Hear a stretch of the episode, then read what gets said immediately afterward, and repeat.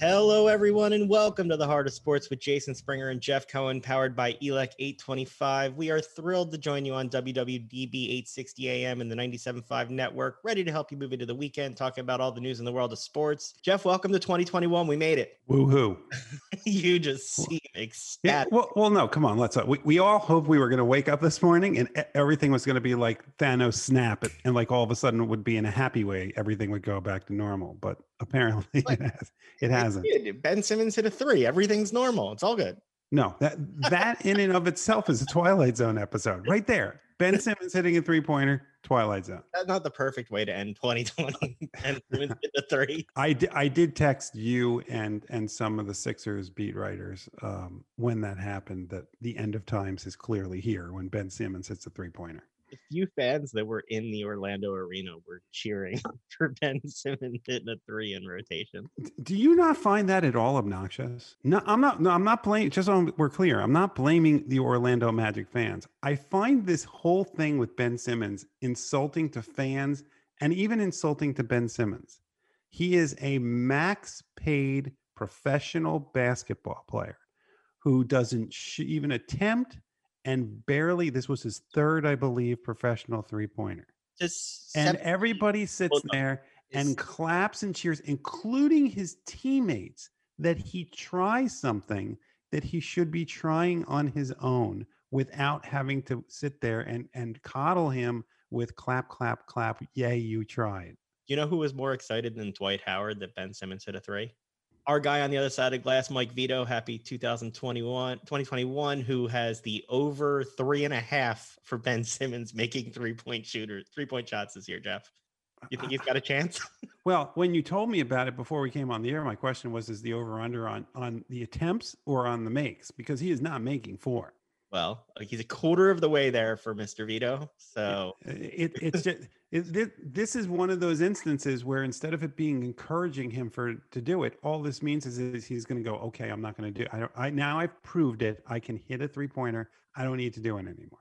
all right, let's let's get to so the Sixers You start still don't want to talk about this. Well, I look, he's he's never going to be a three point sharpshooter. I don't understand why people just can't let He doesn't have to be. He had just has to take it. Look, I we've used this analogy before.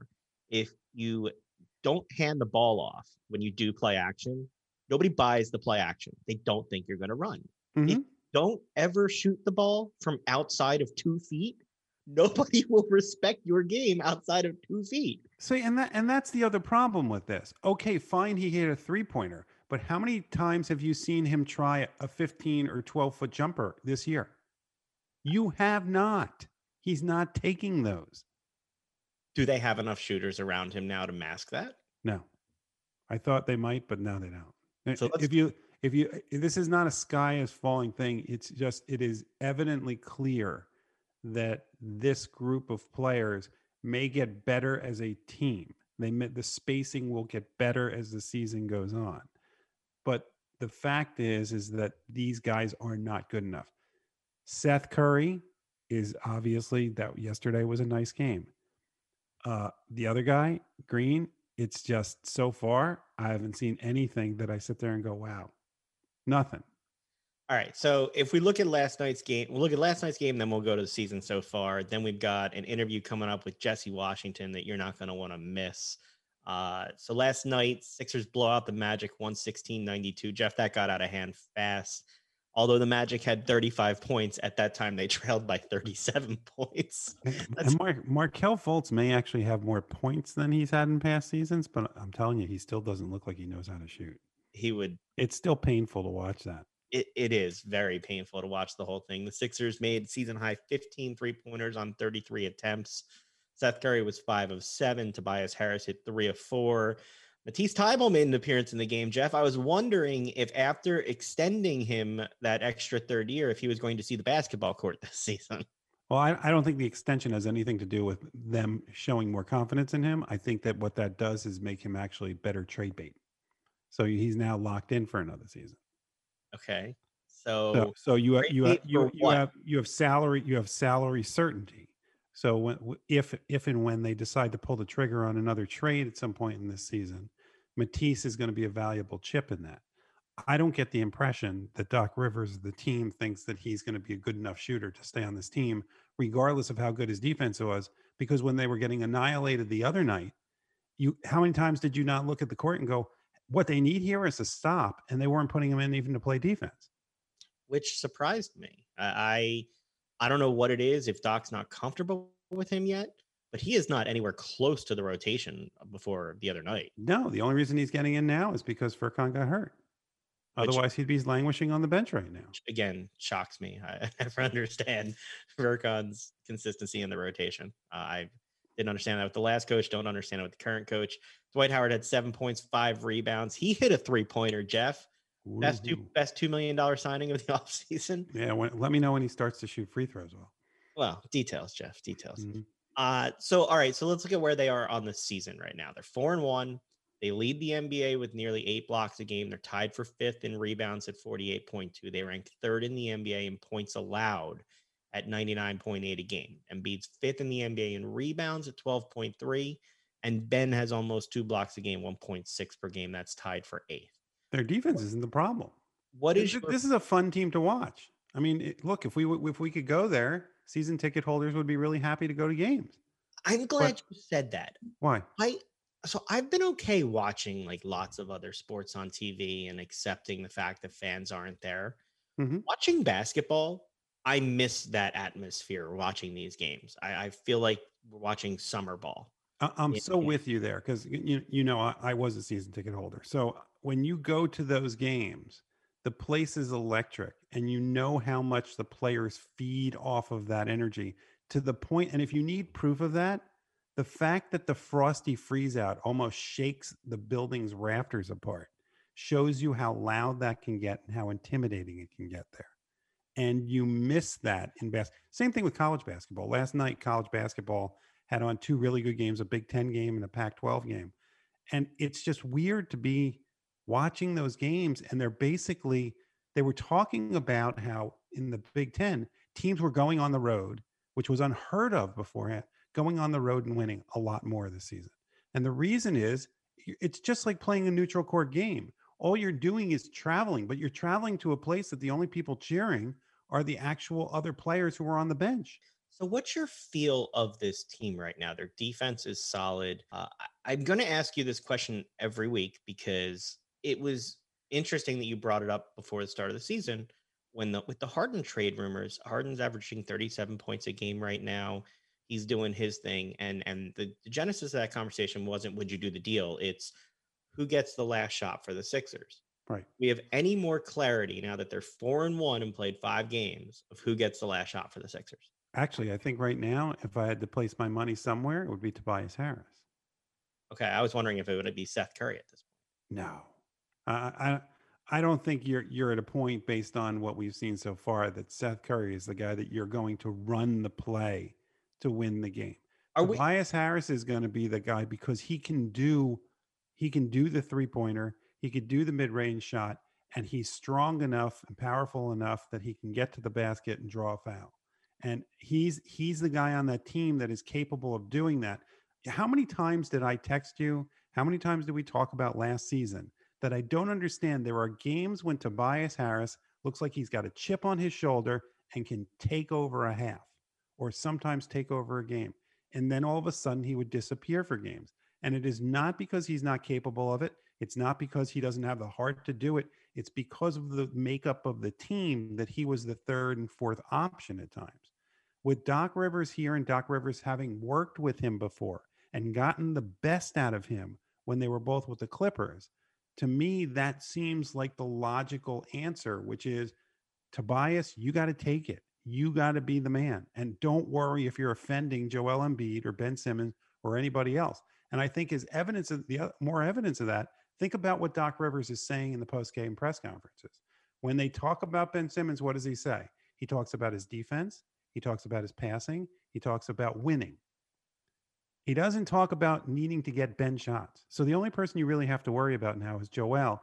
And I don't th- I think that Doc Rivers is just going to say, look, if I can run a play and Tobias does this, and Joel, you get your points and you get your rebounds and you get your all-star game, then then Tobias is going to be the guy. I think he actually actively pushes back against the idea that Ben needs to shoot threes. Now, maybe that's to protect Ben from the criticism of people who say he doesn't, but you know, Doc's out there sort of taking the sling so that he doesn't take the hit for it. Well, that's what a good coach does. A good coach do- finds the weaknesses, hides the weaknesses, and then he also plays to their strengths. And so he's doing that right now. All right, let's let's leave the Sixers talk there and let's let's go to an interview that, that we did about a good coach. Let's Let's go to our conversation. Good coach? You mean a great coach? A great coach. Let's go to our conversation here with Jesse Washington, and then we'll come back and talk about it on the flip side. Jeff, we've got something special going on now. We're going to bring on Jesse Washington, senior writer for ESPN's The Undefeated, award winning writer, including Journalist of the Year Award from the Philadelphia Association of Black Journalists, co author of the John Thompson Jr. autobiography, I Came as a Shadow. Jesse, thanks so much for giving us some time to talk about this all. How you doing today, man? I'm doing great, man. Thanks for having me on. Uh, we we appreciate it. Uh, we we really enjoyed the book and had so many questions coming out of it. John Thompson, obviously a, a fascinating man to begin with, and here you are. You get all this time with him. I wanted to start at the beginning. How, how did you become involved with the project? And, and can you tell us about the first time you met with him and his family? Sure. You know, Coach didn't know me, or, and I don't think he had ever heard of me, but some of the folks who were helping him put the project together were familiar with my work, and I was one of the candidates to write the book. So he interviewed a number of people, and I went over to his house to meet him, his daughter Tiffany, and his son John. And I wouldn't call it a grilling, but it was definitely a stiff questioning. And Coach is a tremendous teacher, and um, you know, but fortunately, I had done my homework. And so when he asked me questions like, "You've never written a book like before. What makes you think you could write mine?" You know, I had some decent answers ready. And I think that one of the reasons he chose me, among many, was that we both really cared about the fact that this was a book more than basketball. It wasn't about um, how he strategized to win this game or to beat that game or stuff like that. It was about all the things that are important about the game of basketball, but take place off the court, that take place in your mind, that take place in the community, uh, things like that. So he could tell that I really cared about that. And I think that's one of the main reasons why he chose me. You know, in the introduction to your book, you make that point where you say, I always planned to be a teacher, not a basketball coach. I used basketball as an instrument to teach. I felt a responsibility to broaden my players' perspectives of the world and themselves. What was the motivation for him to be a teach and do more than, as he says, talk about how to run a 2-2-1 zone press or a fast break? Yeah, that was coach's mission in life uh, to teach, and he got it from, as he would say, busy environment and time. So his mother was a trained teacher. She had a college degree, uh, but she was not able to practice her profession due to segregation and lack of opportunities at that time. So she had to clean houses. And then he encountered uh, several very strong teachers who did a lot for him in his formative years, and he credits them with his desire to be a teacher. Also, um, he had several uh, very influential figures in his life at Police Boys Club number two in Washington, D.C., where he grew up playing sports and hanging around. And there were guys there who were like youth counselors, you know. They were coaches also, but they didn't care as much about these games as they did about making sure that you knew how to handle yourself properly uh, in a formal setting or teaching you how to talk to people in a way to come off well in an interview. Uh, Mr. Javo Kenner, Mr. Bill Butler, and Julius Wyatt, these were other of his greatest mentors as young people. So if you add it up, all of the people he mentions in the book who had a tremendous influence him as a child, starting with his mother and father, and then black women teachers, these black men who were mentors at the boys club, those were his role models. He wanted to be like them, and they imprinted upon him a desire to help others through education. He didn't have the easiest life. You know, the nuns at the Catholic school insulted his intelligence. He, he had race challenges that he faced during his playing career. He faced loss and challenges, but at the same time, he became a trailblazer for other black coaches. In the book, it says, But as I got further in my career, basketball became a way of kicking down a door that had been closed to black people. It was a way for me to express that we don't have to act apologetic for obtaining what God intended us to have. And then it goes, all this came out of the strong responsibility I felt to teach kids more than how to throw a ball through a hoop. he recognized the role that that he had. But when did he realize just how much of a difference and an influence he was making as he kicked down that door for other people? I'm glad you picked up on that. That's a really cool question. And I think he realized it when people started coming up to him and saying thank you. And like he says in the book, they weren't saying thank you for because I was beating St. John. They were saying thank you because of what he accomplished, what he represented. Coach Thompson is very clear in his book that he knew he had to win in order to do anything. If he didn't win, nobody would listen to what he had to say. He would not be an example for anybody. But once he won, he recognized that he to other people, that he represented excellence and achievement through intellectual means.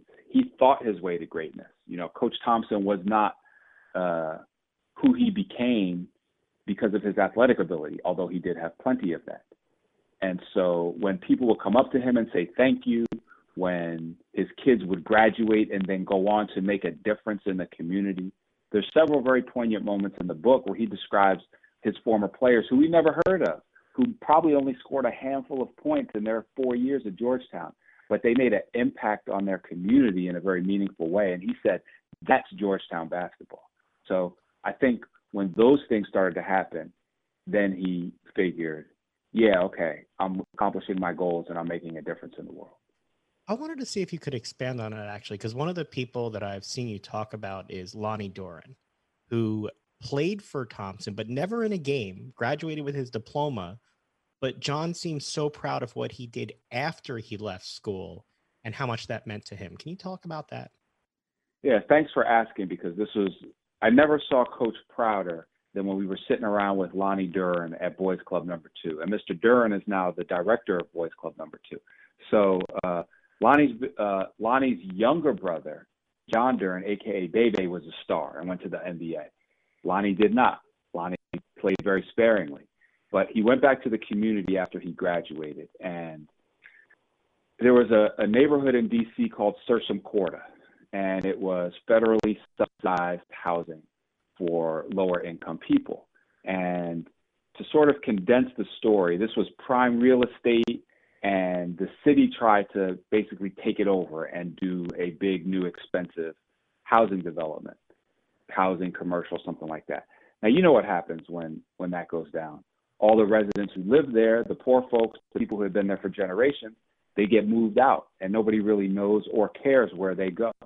So Lonnie Duren was determined that this would not happen, and so he teamed up with one of his former Georgetown teammates, Felix Yeoman, and they fought the city for years and years, and they mobilized the tenants and at the end of the day, they secured a $62 million deal, which included all sorts of provisions guaranteeing the continuation of housing for the local residents.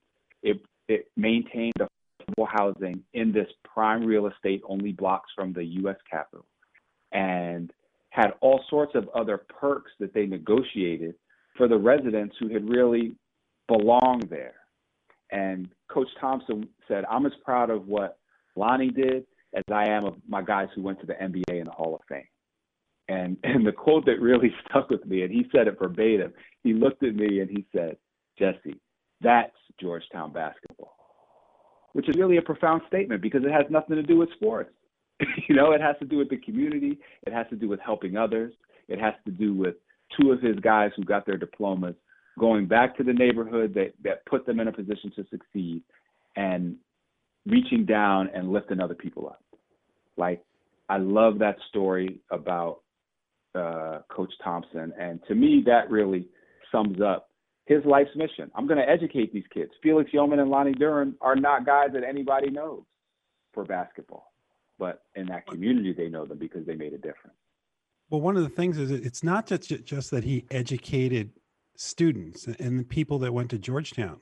What what always impresses me about a good book is is when I learn something about a subject matter I already know stuff about. People know, as people in the sports world know so much about John Thompson, and there's so much that comes out in this book that we still didn't know. And to me, one of the most fascinating things was how candid he was in the book about why he was hired by Georgetown and confronting their past. Can you talk about what he thought his role was and why he decided to take on such a heavy role with regard to coming to Georgetown despite their past? Yeah, well, look, let me take a moment here to really thank you guys and uh, for the depth at which you engaged with this book and the way you've read it and really, you know, are, are picking up on some really important things. And Coach Thompson would be so pleased to to hear you guys asking these questions. He loved nothing more than to to uh, excite the curiosity of people in an intellectual sense. So he would be so pleased. I wish he could be doing this interview instead of me. So the way he got hired at Georgetown was really amazing. And you have to really go back to when he graduated from high school in 1960 as one of, if not the most highly recruited player in the city of Washington. Scholarship offers to all the big schools, but not Georgetown, because Georgetown's team in 1960 was segregated. Fast forward 12 years later, the city has rioted after the assassination of Martin Luther King. Racial strife has torn apart the country and Georgetown looks out over the smoldering ruins of Black Washington and says, We have to do better. We're letting down our responsibility to our community and to our educational mission because we don't have any Black people at our school. And when I say we don't have any, I don't mean that literally, but figuratively. There were only a handful of Black students at Georgetown. I don't know how many, if any, Black professors they had. And by the way, their basketball team had a couple Black guys, but they were 3 and 23. And so Georgetown decided, and their admissions director, Charlie Deacon, said, hmm, one of the ways that we can set Georgetown on the right path is to get us a kick ass basketball team up in here. And Charlie didn't say this explicitly, but here was the thought process that Coach describes in the book. Well, they knew that there were a lot of good black basketball players in Washington. They knew I was a black coach who had a lot of these good black players on my high school team. So that is how they hired Coach John Thompson. Yes, he was an outstanding high school coach, but the main reason they hired him is because he's black. Now, I guess they sort of got lucky and they, and they stumbled upon one of the greatest coaches and educators in the history of the game. But the primary thing they were looking for was skin color. So this is an amazing example of some of the the confounding situations that Coach Thompson found himself in and had to reconcile. Yes, he deserved the job. Yes, he was the best candidate, as he subsequently proved. But that's not why he was hired, or not why he was primarily hired. You know, they wanted a black coach, and they went after John Thompson, who was the best black coach and a native of Washington, D.C. So, you know, what do you do with that? You know, that's part of what goes into this whole psychology that coach had and his whole set of experiences that informed all of the things that he did later. I mean, as he says in the book, Georgetown went from not recruiting me because I was black to hiring me because I was black. It's a fascinating situation. How much, if any, of this book and the writing of it do you think for him was about setting the record straight? He, he was somebody that was sometimes viewed differently and misunderstood. He was seen as intimidating because of his size and the stands that he took for race. Was any of this about him telling his story in his own words because he felt like people always interpreted him their own ways? Some of it was, yes. And the main thing that really comes across in the book, the, the, the biggest thing that he wanted to correct was the idea that he intended to intimidate people. Because that was by far the most prevalent and I think most hurtful for him mischaracterization, more so than people calling him a racist because he knew he wasn't a racist. It was absurd when you look at the number and depth of the relationships he had with white people. You know, um, he that was just crazy on its face. But to be consistently accused of trying to bulldoze people and buffalo them, as he would say, or steamroll them, or intimidate them, or force them to do something with the threat of physical violence. That was deeply hurtful to him, although he didn't say so explicitly, but I think that pain comes through in the pages and he addressed it very directly and consistently in the book. I think that was the main misperception that he wanted to correct. But this is not a book where he settles scores. In fact, I really had to urge Coach to talk about some of the people who had wronged him. He didn't want to throw people under the bus, even if they deserve to be there. You know, he was very kind in his book to a lot of folks and has um, like a sin covering eye in this autobiography. So, you know, he could have settled a lot more scores, and I'm sure he had a lot more to settle, but he chose not to. The biggest thing that he chose to deal with was the idea, the mischaracterization that he intended to bully people. As somebody who who spent so much time with him uh, putting together this book, what how did your view of him change from the time that you were a college student at Yale to the to the time that you finished the book yourself? It did change um, because I realized that.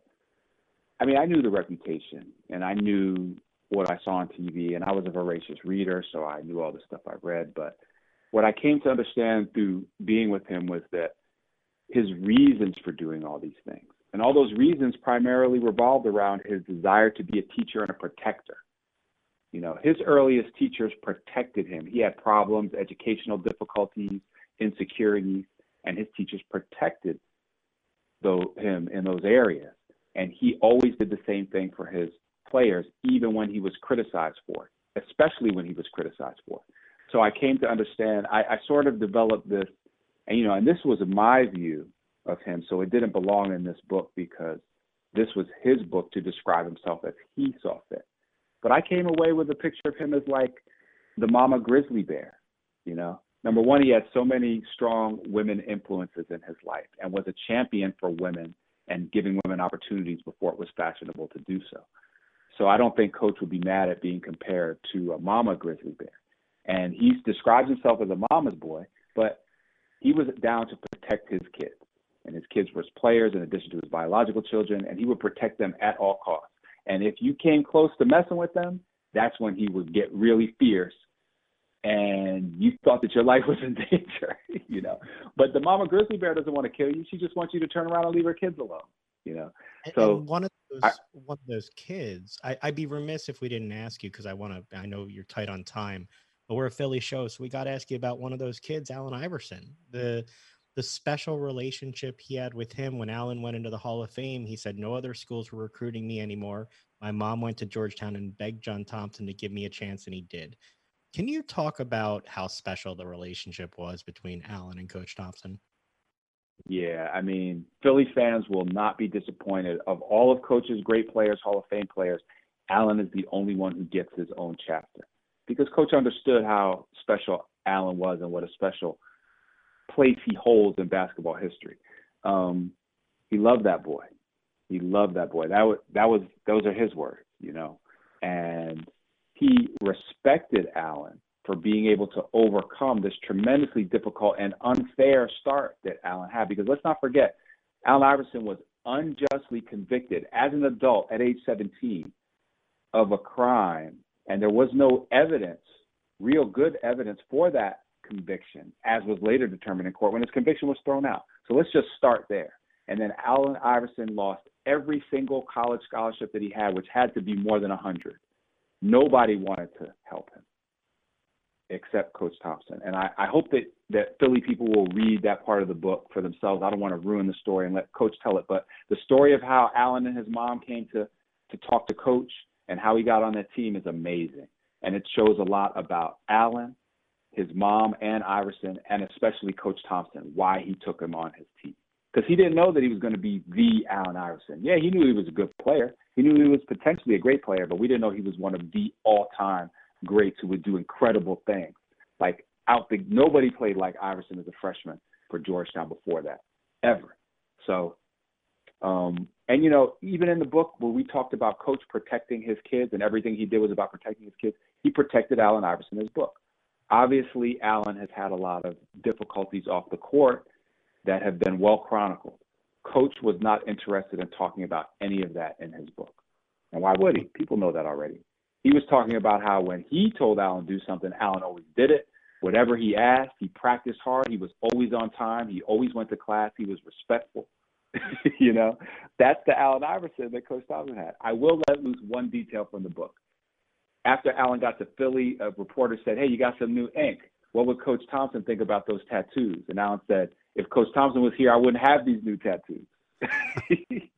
you know, so there was a mutual respect that went both ways, you know. And at the same time, Coach let Allen be Allen.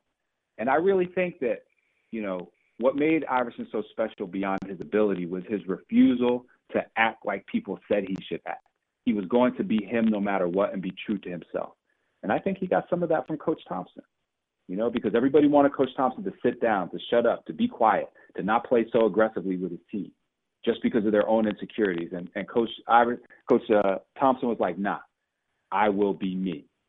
And that's Allen Iverson too. So I think he got some of that from Coach. It was a tremendously loving relationship. If it was not for John Thompson, we would not know the name Allen Iverson today. Period. Point blank.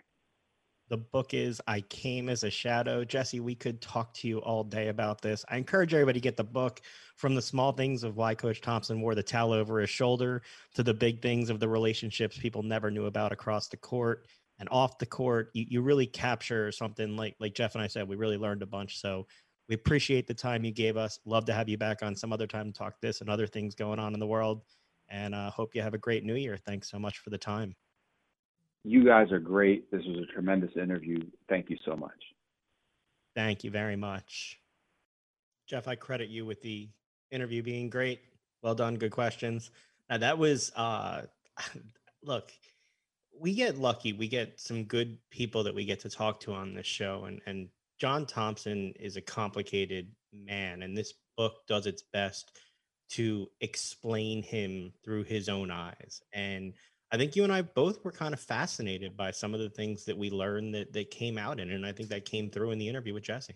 Well, that you know, people, you know, people like us, we're we're sports junkies. We we read all of this stuff, and we know a lot, and we don't know a lot.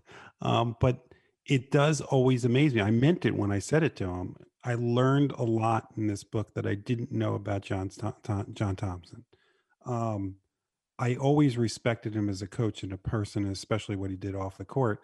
I wasn't a huge fan of his. I was because I wasn't a Georgetown fan. And and when you know when you're when you're involved in sports, you either root for everybody on a team or you root against everybody on a team. And John Thompson was on what coached a team that I was rooted against.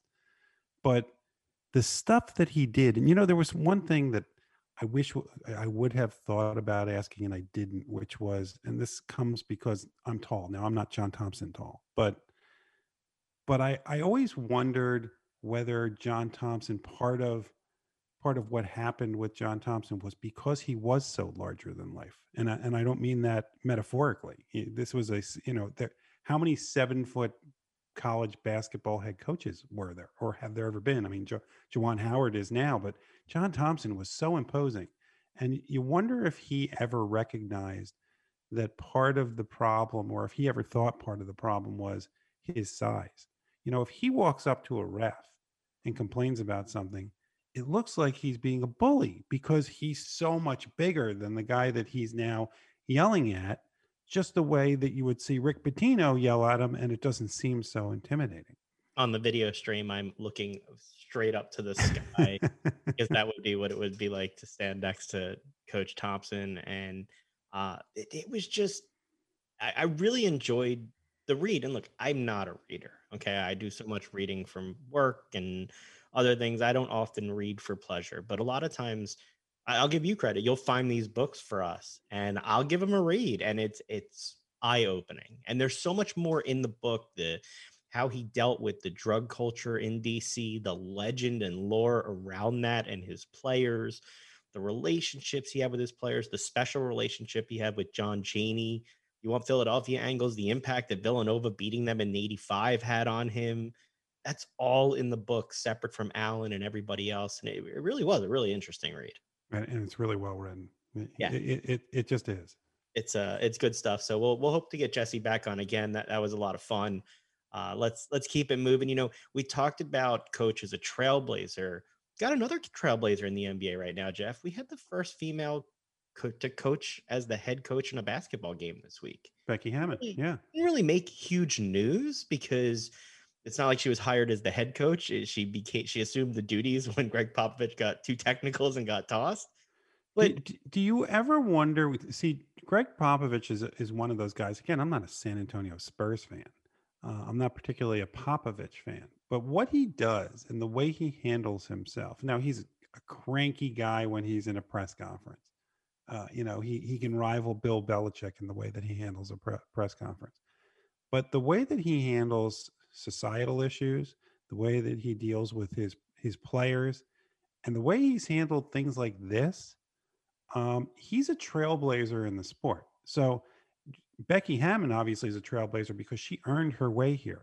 But it, it takes sometimes somebody helping that person, helping everybody else see that she's earned that.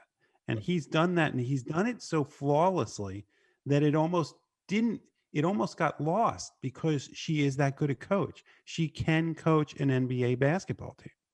Yeah, she she can. She's not um, a token person there. She's there because of her skill set, and and the fact that she happens to be a woman. Okay, you know we have another one of those trailblazers here as our coach in the city with Doc Rivers. You know he's another person who's highly respected for his vocal opinions on what's going on in society, and so you know, it's it's it's interesting. We go from talking about Coach Thompson and, and him being a trailblazer to some of these other coaches, and they just all seem to carry on the tradition of each other as they move forward. It's really interesting to see and look sometimes.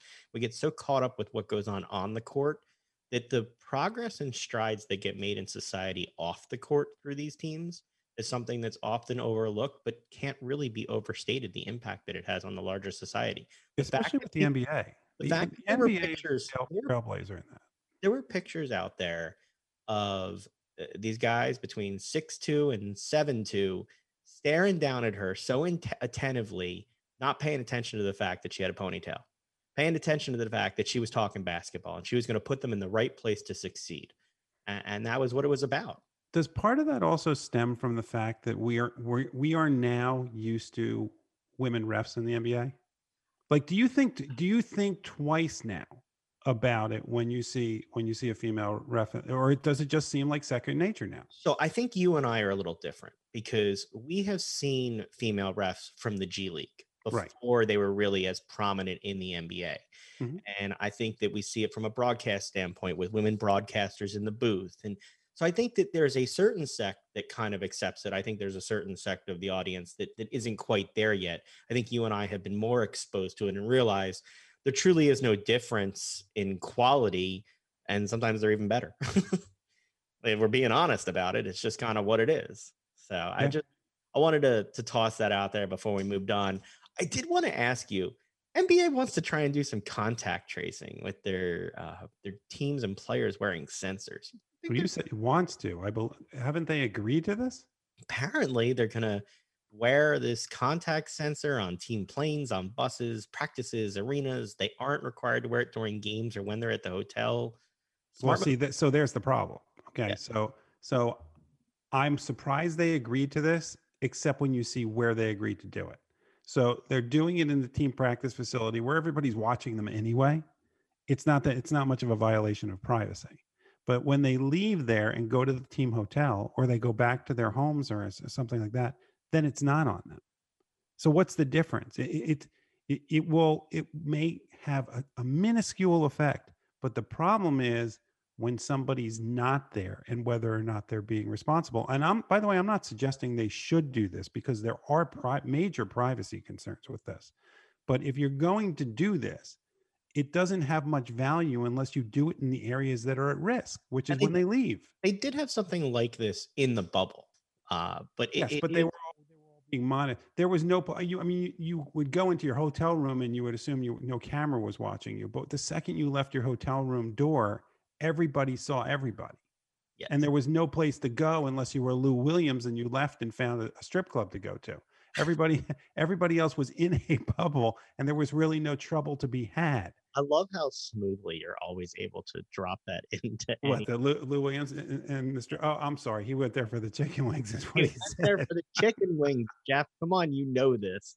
Let's uh, you, let's you do real you do realize that no matter what Lou Williams does the rest of his career and the rest of his life, that when his obituary is written, that it will say somewhere in that story. Love chicken. He wings. left the bubble and, and to go to a strip club in the middle of a pandemic and claimed it was for chicken wings. Only if you're writing it.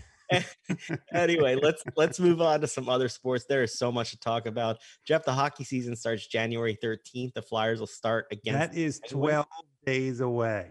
Are you excited? I know Vito on the other side of the glass is like breaking out in Well, high wait, wait. But he- for the fact so talking hockey. they're not they're not technically even in camp yet, right? Condensed, Jeff. Condensed. Yeah. So we're 12 days away. These guys better have been in. Sh- I mean, we're asking a lot of of professional athletes to train on their own in a lot of instances when they don't have the same training equipment and the train training opportunities that they would have in a non-pandemic uh, pandemic situation. I mean, Sam, when we had Sam Carchidi on last week, he said that they they were practicing, they were they were they were finding ice time to go do. That's great. It's not the same thing. We've all been to, and you and I live in the town where they have their practices and go to the practices, and and you see how rigorous those practices are. They're not even in that situation yet, and they're going to be playing a regular season game in 12 days. And then because somehow the NHL thinks that Lake Tahoe is near the East Coast, apparently, uh, they will play an outdoor game in Lake Tahoe for what is being billed as the Mystery Alaska experiment. Now, in fairness, I love Mystery Alaska. I love outside hockey. I'm totally cool seeing the Flyers play the Bruins, the Avs play the Knights. But Jeff, you had a question about this in the overall scheme of what the NHL is doing this year with their schedule. Yes. So they reconfigured the divisions so that there, there would not be long travel, right? Yes. Okay. So now that in the middle of this supposed reconfiguration, the Boston Bruins, who are close to the Atlantic Ocean, and the Philadelphia Flyers, who are close to the Atlantic Ocean, are now going to go over the Rocky Mountains, almost to the Pacific Ocean, but not quite, to go play a weekend in Lake Tahoe. Why can't the, now the teams that are playing, or or who else is it? the Colorado Avalanche, and who's the other team? the Vegas Golden Knights. So Okay, I guess so- Dallas was busy. So you couldn't get the Ducks. You couldn't get you, you- the San. Jose Sharks. Um, there's a whole bunch of teams that are close to the Pacific Ocean that could stay within the whole idea of these sections. And would there there are watching- frozen lakes here. I will love watching the Flyers outdoors. But you do make a good point. I mean, why can't the why can't the why not split it up and then have the Flyers and the Bruins play somewhere around here? I kind of like I liken it to, and I'm stepping into a minefield here. Like, so all these coaches wear masks on the sidelines, right? Right. Except for when they want to talk to people, they take them down and scream in their face. Isn't that the whole point of the mask? Yeah, especially at the refs. Yes. I, I love it. Every time I watch a basketball game, whether it's college or pro basketball, I don't know how you shifted here from hockey to that, but because because it was happen in hockey. It- it's the the following of the protocols that I Oh, okay. don't. So the protocol there is we're going to keep everybody in their own area so they're not exposed to stuff. We'll send the Flyers halfway across the country with the Bruins. In other sports, it's we'll wear a mask, we'll wear a mask, we'll wear a mask until we get right up close to you. We'll take that down and just spit all over you. Yeah, to the refs. Yes, and so the players. sudden, and, and and you see every coach do this. It- Just so you know, you can actually hear, especially if you're in somebody's face, You can hear through a you can hear them through the mask. Yes, It's cloth. believe me, I have a three and a half year old. I'm very aware. You can hear them. You can hear through a wall with a three and a half year old. You can hear everything. Uh, let's move on to. Well, hold on. So, so th- there's one thing about the Flyers that I found interesting from the Oh, news in the last couple days, which is all of a sudden we're hearing Sam Morin is moving from defense to offense. surprised? Yeah, for a variety of reasons. One, it comes out of left field, as far as we know. Uh, this, I mean, I haven't heard whispers of this. You and I have talked for years about Gostisbehere maybe moving moving to offense because that makes sense because he's fast and his defense doesn't seem to be that strong.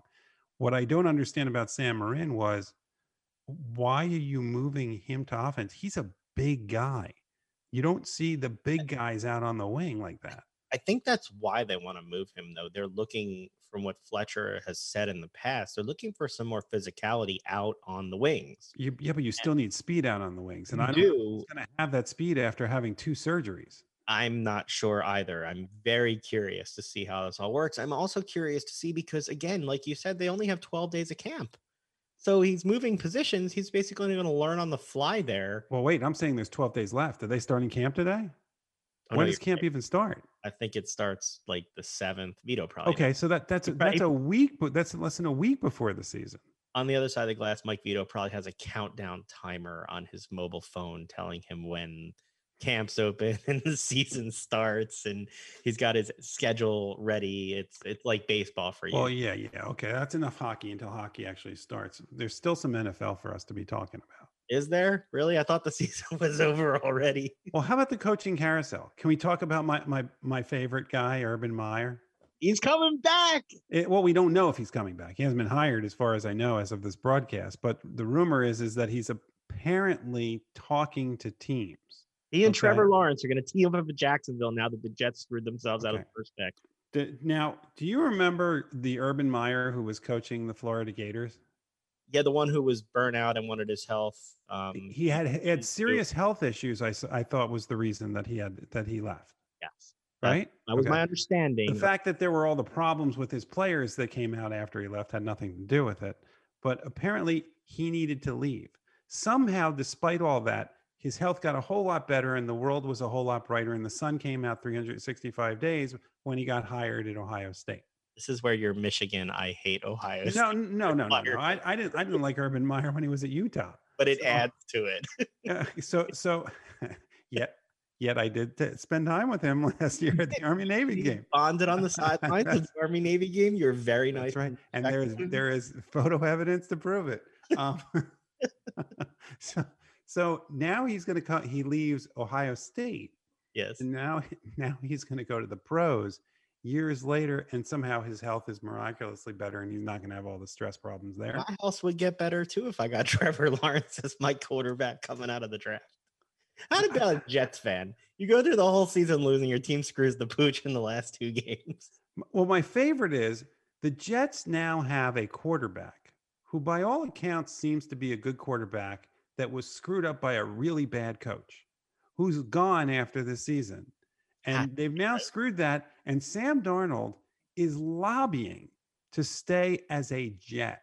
When is the last player that you can recall who actually lobbied to stay or go to the New York Jets? Yeah, it doesn't happen often.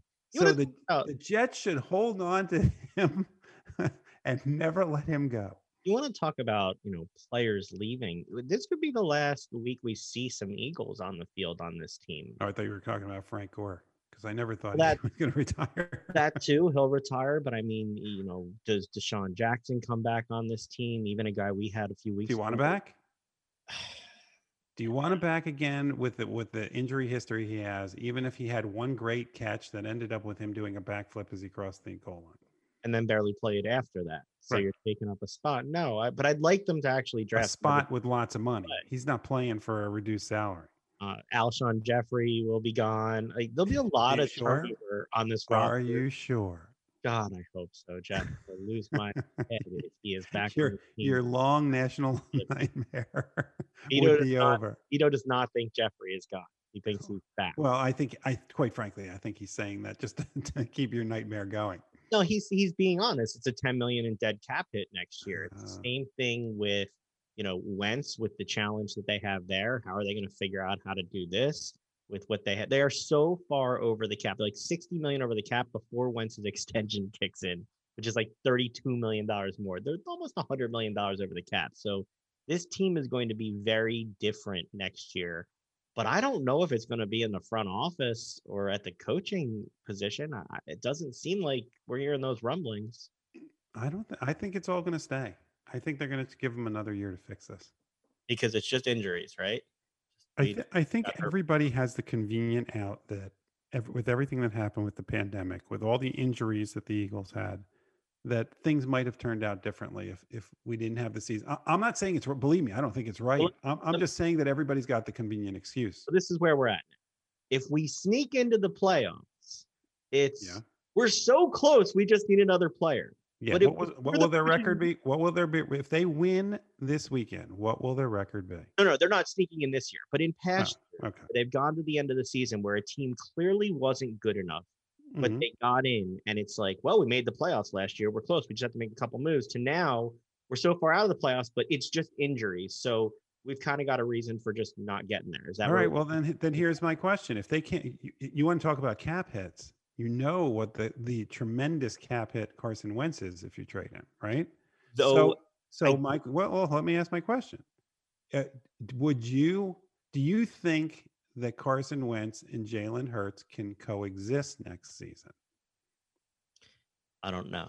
I really don't know. And well, okay, so it, you, you something gives you pause. Is it Carson Wentz that gives you pause, or is it Jalen Hurts that gives you pause? Because I have an easy answer to that. it's the way that this team handles those two players. This is an Eagles created controversy. Oh, I, I disagree with you.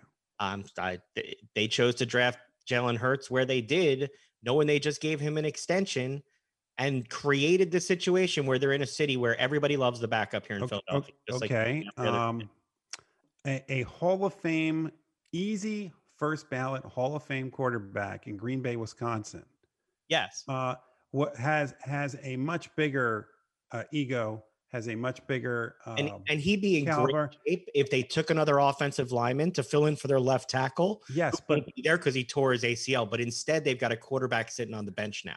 Just because they're playing well, despite the pick that they made and didn't give him a weapon, doesn't mean that it was the right move for them. no, I'm not saying it's the right. That that's not my point. My point is is that that they have found a way to coexist there, um, and and and instead of curling up in a ball and going, oh no, Jordan Love is going to take my spot. What did he do? He even raised his game with a bad offensive line, with wide receivers other than Davante uh, Adams, who is who are not particularly well-known receivers, and he made himself even better and made the team better. Carson Wentz curled up in a ball. And I'll tell you right now, Jalen Hurts played at Alabama. I believe he won a national championship, didn't he? Uh, or, or he was in the he national was in it. Tua won that game, and then he transferred to Oklahoma. Yeah, but the year the year before, I believe they were at least in. Tua, it. yeah, it was when Tua won it. He came in and um, played really well. He replaced him. Right. So so he's already dealt with being a star quarterback and being replaced, handled it well, and then he went to Oklahoma. He stayed till the end of the season. There was no issue. We know that he can deal with competition in the locker room. My question is whether or not Carson Wentz can coexist really, because a- I don't think he can. in a perfect world, that works. But Carson Wentz is a hundred million dollar hit against the cap over the next couple of years, and that changes things. You have so to wh- figure so what do you do? Do you act, do you actually play the lesser the the lesser quarterback No, because he's gonna- making more money? I think they're going to try and get creative and trade him. I, I just think Doug lost confidence. Oh, in that wasn't my question. My question is if they're both here, can they coexist? I think it depends what the team does and how they handle it. If they go to an open I don't you can't blame the team I for everything. He's an go- adult. He's not a child. No, that's- he need at some point in his career, Carson Wentz needs to stand up, be a man, and take responsibility That's- instead of this always being the team's fault. I don't excuse Wentz at all for the role or lack thereof he's played in the success here. What I will say is they have set this up for players on that team to choose sides for their quarterback. So when they make a change, you've got Fletcher Cox and other guys coming out for Wentz, and then you've got Miles Sanders and other guys coming out for Hurts. And if you bring that dynamic back in the locker room with Alshon Jeffery, so everything leaks to the media anyway next year, it's just going to be the same thing. It is literally the definition of insanity rolling this back another year. This did not work. Their coaching carousel of we'll have a cabal of 20 people run the offense. Do you know how it would have worked? Do you know how it would have worked? How would it have worked? Carson Wentz played well. Eh, He would have. And there's no problem. And It would have worked a much better. quarterback. it would have worked much better if he did, but he didn't. And nothing they're doing right now is fixing that. To- Tom Tom Brady had Jimmy Garoppolo. What did they do? They J- Jimmy Garoppolo They played well traded when Tom Jimmy Garoppolo. Exactly. And that's exactly what the Eagles were probably thinking was we have our quarterback in Carson Wentz. If Jalen Hurts comes in when, whenever Carson Wentz gets hurt or it's scrub time or whatever it is, he plays well, he becomes a trade chip and they get more for him. Maybe he Or they have a really good backup quarterback because there is no team in the NFL that knows better how important having a really good backup is in the last three years than the Eagles. The Eagles won a Super Bowl because they had a great backup quarterback. maybe he can go play for the Washington football team, who this week released Dwayne Haskins. Jeff, tell me about it. Well, well, you don't want uh, it. It's it's Ohio, it's an Ohio State education. I'm sorry. You, that's what you want me to Not fired. Look at you. Uh, Look at you. the, the fact is, what I don't understand about Dwayne Haskins is he had these problems at the beginning of the season. It was pretty clear Ron Rivera did not want he he moved him from starting quarterback last year to third string, right? And and the the first string quarterback was a guy who could barely walk and thought he was going to lose his leg a year ago. and, and, and then I don't even know who their their backup quarterback was. So now we have a situation. He comes in, and what does he do? Well, a couple weeks ago, he had throws for 300 yards in a loss, celebrates, and then goes out supposedly to a strip club, but some situation he shouldn't have been in. Did he go for the chicken wings too? I have no idea, but I don't know. I don't. I I don't know. I didn't know that chicken wings and strip clubs were that good. But but then then he has a situation where he gets pulled from a game and he doesn't even stick around after the game. What do you think's going to happen? And I'm getting tired of all these guys coming on TV and saying, "Oh, you know, I hope he gets a second chance." I do too. I hope he I hope he clears things up. But the fact is, he deserved this. He asked for this. This again, these are not kids. These are adults. These are professionals making millions and millions of dollars. We all make mistakes. I get it. But he seems to have made a lot of mistakes and not learned from them. I do want to, we've got about two minutes left in the show, Jeff. I want to talk a little college football. Brian Kelly got his family into the stadium for Notre Dame to see Alabama. He may have wanted to leave them home. The oh, spread was 19 and a half points. It's already 14 nothing Alabama in the first quarter. Is it really? I yeah. the score. I wanted to get you a score update. There, there, are not um, many times you could get me to say roll tide. Today's one of them. It does not appear to be going well. Clemson will be without their offensive coordinator, Tony Elliott. I'm sure Dabo Swinney will make a comment that will set you on fire after that. Mm-hmm. Uh, who are you rooting for, the Fighting Dabos or Ohio State? You know, I, I thought, know that this is a hard one for you. I really thought I was going to be rooting for Ohio State. I never thought it happened in my lifetime, but yeah, you know what? I'm rooting for a tie, and I know you can't have that semifinal Wait, game. Wait a second. I'm the but, one that sits on the fence for everything. How can you root? Yeah, but but mine is not based on any calculation other than just I don't like either team. I really don't like either team, and, and it's not the Clemson players. Uh, look, if if they could win and Dabo Swinney would not get credit for it, then I'd be okay with it.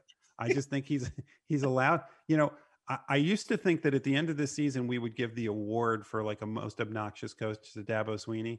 oh, he got competition. But, but I have to say, Dan, Dan Mullen, Dan Mullen has won the award for stupidity. I wish that our listeners could get copied on the text messages that you send me regarding mm-hmm. your favorite college football coaches. Uh, another one of your favorite college football coaches, Mike Leach, had a uh, lack of response to a ugly brawl at the end of the Armed Forces Bowl yesterday. Look, I've never played football with a helmet. I wasn't good enough. Can you explain why you swing and take a punch? Wait, wait my question is, did you play football without a helmet? Because that might explain. Did. It was like two hand touch for like crappy people. But okay. yeah, don't worry. I had enough concussions that that explained everything that's going on. Uh, but so it was an ugly scene. Players kicking, throwing punches, not what you want to see. And no comment. It was not a very profound response. No, nobody said he had to rip an individual player. Nobody. He couldn't come out and he couldn't say, "Look, this shouldn't happen." Period. Yep. End of story. We've got 30 seconds. There's no way I let you go without pointing out that Rutgers is a half game out of first in men's basketball right now. It's seven and one. They got a really tough stretch here. They play three of their next four against top ranked, top 25 ranked teams in the Big Ten. They got Iowa tomorrow. Oh, I'm sorry, I just fell asleep. What what what did you just say? Uh huh.